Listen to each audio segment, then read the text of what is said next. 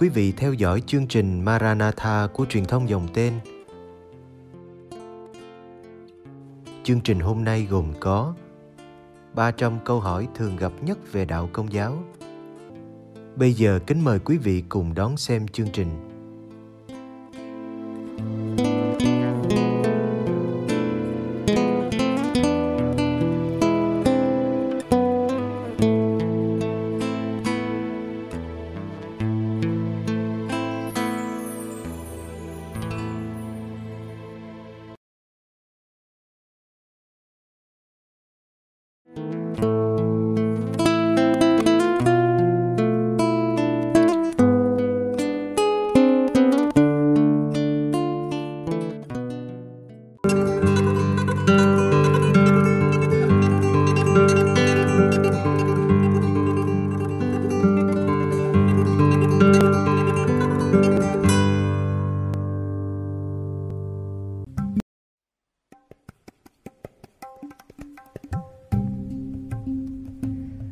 174 Có bao nhiêu cách cầu nguyện?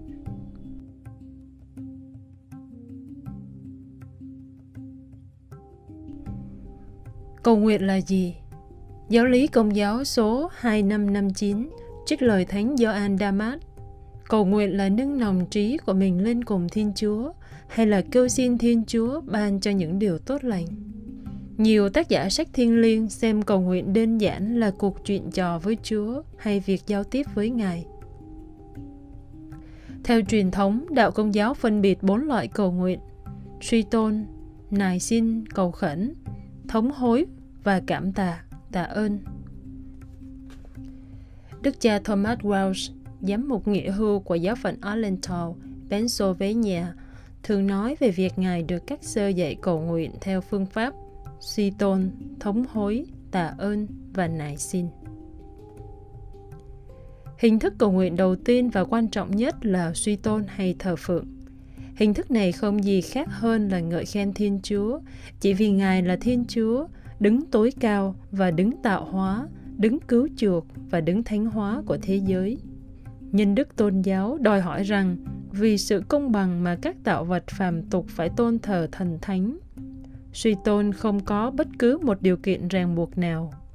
Các hình thức có tính giao dịch, trả giá hay hứa hẹn như nếu Ngài ban cho tôi điều này, tôi sẽ thì không phải là lời cầu nguyện của sự suy tôn. Các thiên thần dâng lên Chúa lời cầu nguyện suy tôn liên lỉ. Thánh Thomas Aquino thế kỷ 13 đã dạy rằng trong chín cấp bậc thiên thần, cao nhất là Seraphim, có nhiệm vụ duy nhất là thờ phượng Thiên Chúa trong sự suy tôn vĩnh cửu.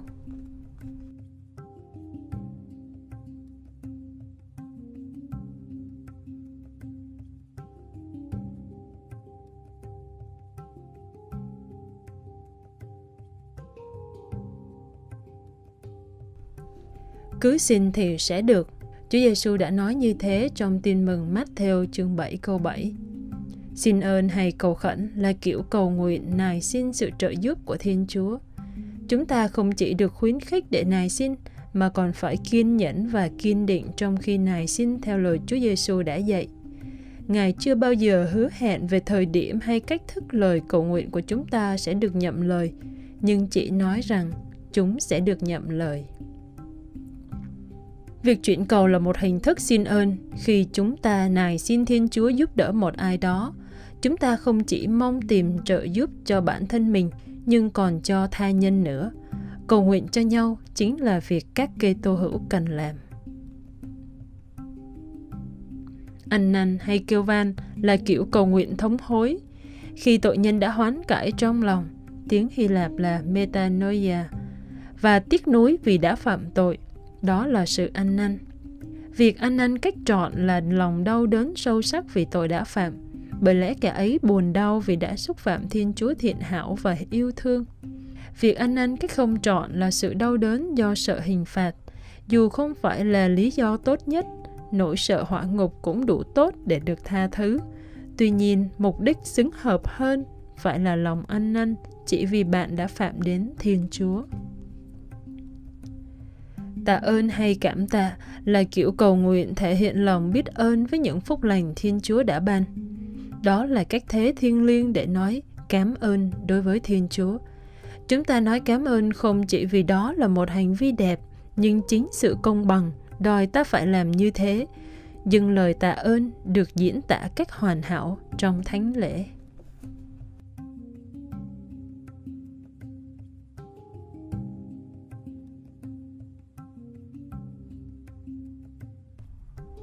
Tạ ơn trong tiếng Hy Lạp là Eucharistia, được giáo hội dùng để mô tả bánh đã được truyền phép, thánh thể.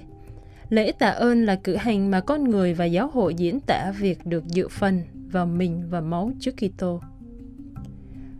Cũng có ba cách thức cầu nguyện, khẩu nguyện, bộc phát hay trang trọng, riêng tư hay phụng vụ chung, suy niệm thuộc tâm trí và chiêm niệm thuộc thần bí. Bất cứ lời cầu nguyện nào được nói ra, dù do nhớ lại hay tự phát đều là khẩu nguyện.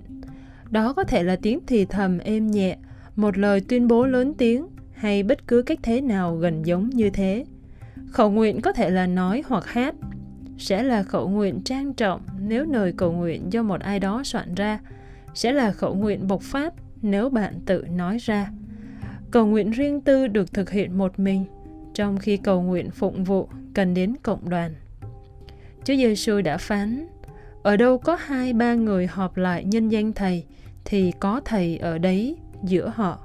Matthew chương 18 câu 20 Cầu nguyện phụng vụ là lời cầu nguyện của giáo hội. Thánh lễ là hình thức cao nhất và trang trọng nhất của cầu nguyện phụng vụ. Cầu nguyện tâm trí hay suy niệm được vận dụng để tập trung tâm trí vào chân lý đức tin hay sử dụng trí tưởng tượng và hình ảnh giúp một người hiện diện trong một số biến cố của lịch sử cứu độ, giống như bạn đang chứng kiến phép lạ hoa bánh và cá ra nhiều, hay hình dung bạn đang ở trên đồi Canve, nhìn xem Chúa Giêsu bị đóng đinh. Việc sử dụng trí nhớ và trí tưởng tượng mang lại hiệu quả với rất nhiều người. Suy niệm Kitô giáo không là kết quả của việc ngồi bất động, những âm thanh rền rĩ hay tụng niệm Suy niệm không hướng đến cái tôi hay những khái niệm trừu tượng. Đó là việc tương giao với Thiên Chúa bằng cách đặt những cái tôi có ý thức của chúng ta trong sự hiện diện của Ngài và suy tư về các thuộc tính của Ngài. Thương xót, yêu thương, tha thứ, nhẫn nại, công chính và nhiều thuộc tính khác. Chiêm niệm là cách cầu nguyện cao nhất, nơi đó bạn để Thiên Chúa làm chủ cuộc chuyện trò Ngài ngỏ lời với bạn từ trái tim đến trái tim trong khi chiêm niệm. Đây là hình thức cầu nguyện rất huyền bí, phải mất cả đời để đạt đến nhờ ơn Chúa. Bạn không thể thúc ép hay tạo nên chiêm niệm. Đó là tặng phẩm Thánh Thần ban theo thời điểm và cách thức Ngài muốn.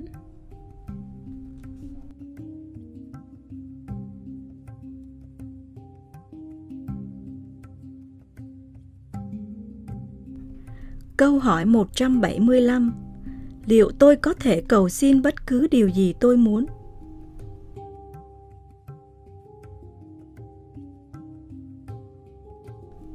Câu trả lời là có và không.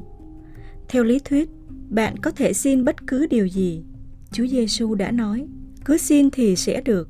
Ngài chỉ không nói bạn sẽ nhận được điều gì và nhận được khi nào mà thôi thật vô ích khi xin bất cứ điều gì mang tính vô luân hay xấu xa vì thiên chúa sẽ không ban ơn trợ giúp của ngài để chúng ta có thể phạm tội và sẽ là phạm thượng nếu cứ xin những điều tội lỗi bằng bất cứ giá nào Chúa Giêsu cho thấy một thái độ hoàn hảo trong khi cầu nguyện xin ơn. Matthew chương 26 câu 39 thuật lại biến cố Đức Kitô ở trong vườn dầu trước lúc Ngài bị bắt, đánh đập, đóng đinh và chịu chết. Suốt thời gian này, vốn được gọi là cơn đau đớn trong vườn, Chúa Giêsu cầu nguyện quá mãnh liệt đến nỗi Ngài đổ mồ hôi máu.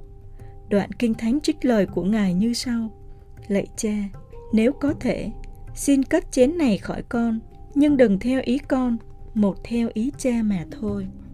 Chúng ta nên thêm câu này khi kết thúc mọi lời nguyện cầu của mình. Kitô hữu công giáo được khuyến khích cầu xin những gì mình cần nhưng phải luôn thêm vào cùng một lời mà Chúa Giêsu đã nói, nhưng đừng theo ý con, một theo ý cha mà thôi.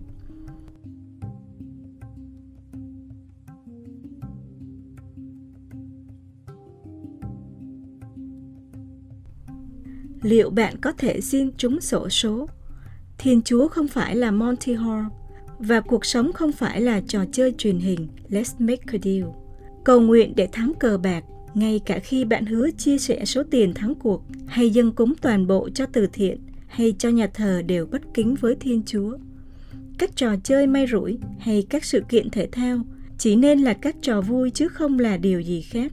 Cầu xin đội bóng yêu thích của bạn chiến thắng đội Super Bowl trong giải bóng chày World Series hay trong giải bóng đá World Cup đều không thích hợp. Thiên Chúa không chọn bên nào trong những điều như thế. Thay vào đó, bạn nên cầu nguyện cho mọi người chơi tốt, không ai bị thương, thể hiện tinh thần thể thao đẹp, cho các quan chức và trọng tài được công bằng và công minh. Có ai đã không cầu nguyện khi tham gia kỳ thi cuối năm hay kỳ thi SAT? Không có gì sai khi xin có được cái đầu minh mẫn và cho bạn biết làm hết sức mình. Nhưng cầu nguyện không thể và không nên được dùng để thay thế việc học tập và làm bài tập về nhà. Thiên Chúa đã ban cho chúng ta trí khôn cũng như ý chí tự do. Ngài muốn chúng ta sử dụng cả hai.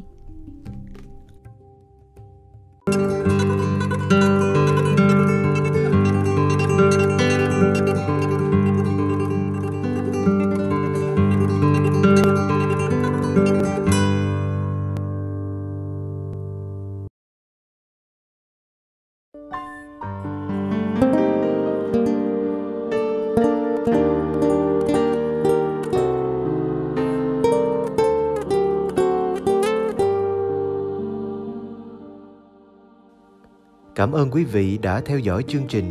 Kính chúc quý vị một đêm an lành trong vòng tay yêu thương của Chúa Giêsu và mẹ Maria.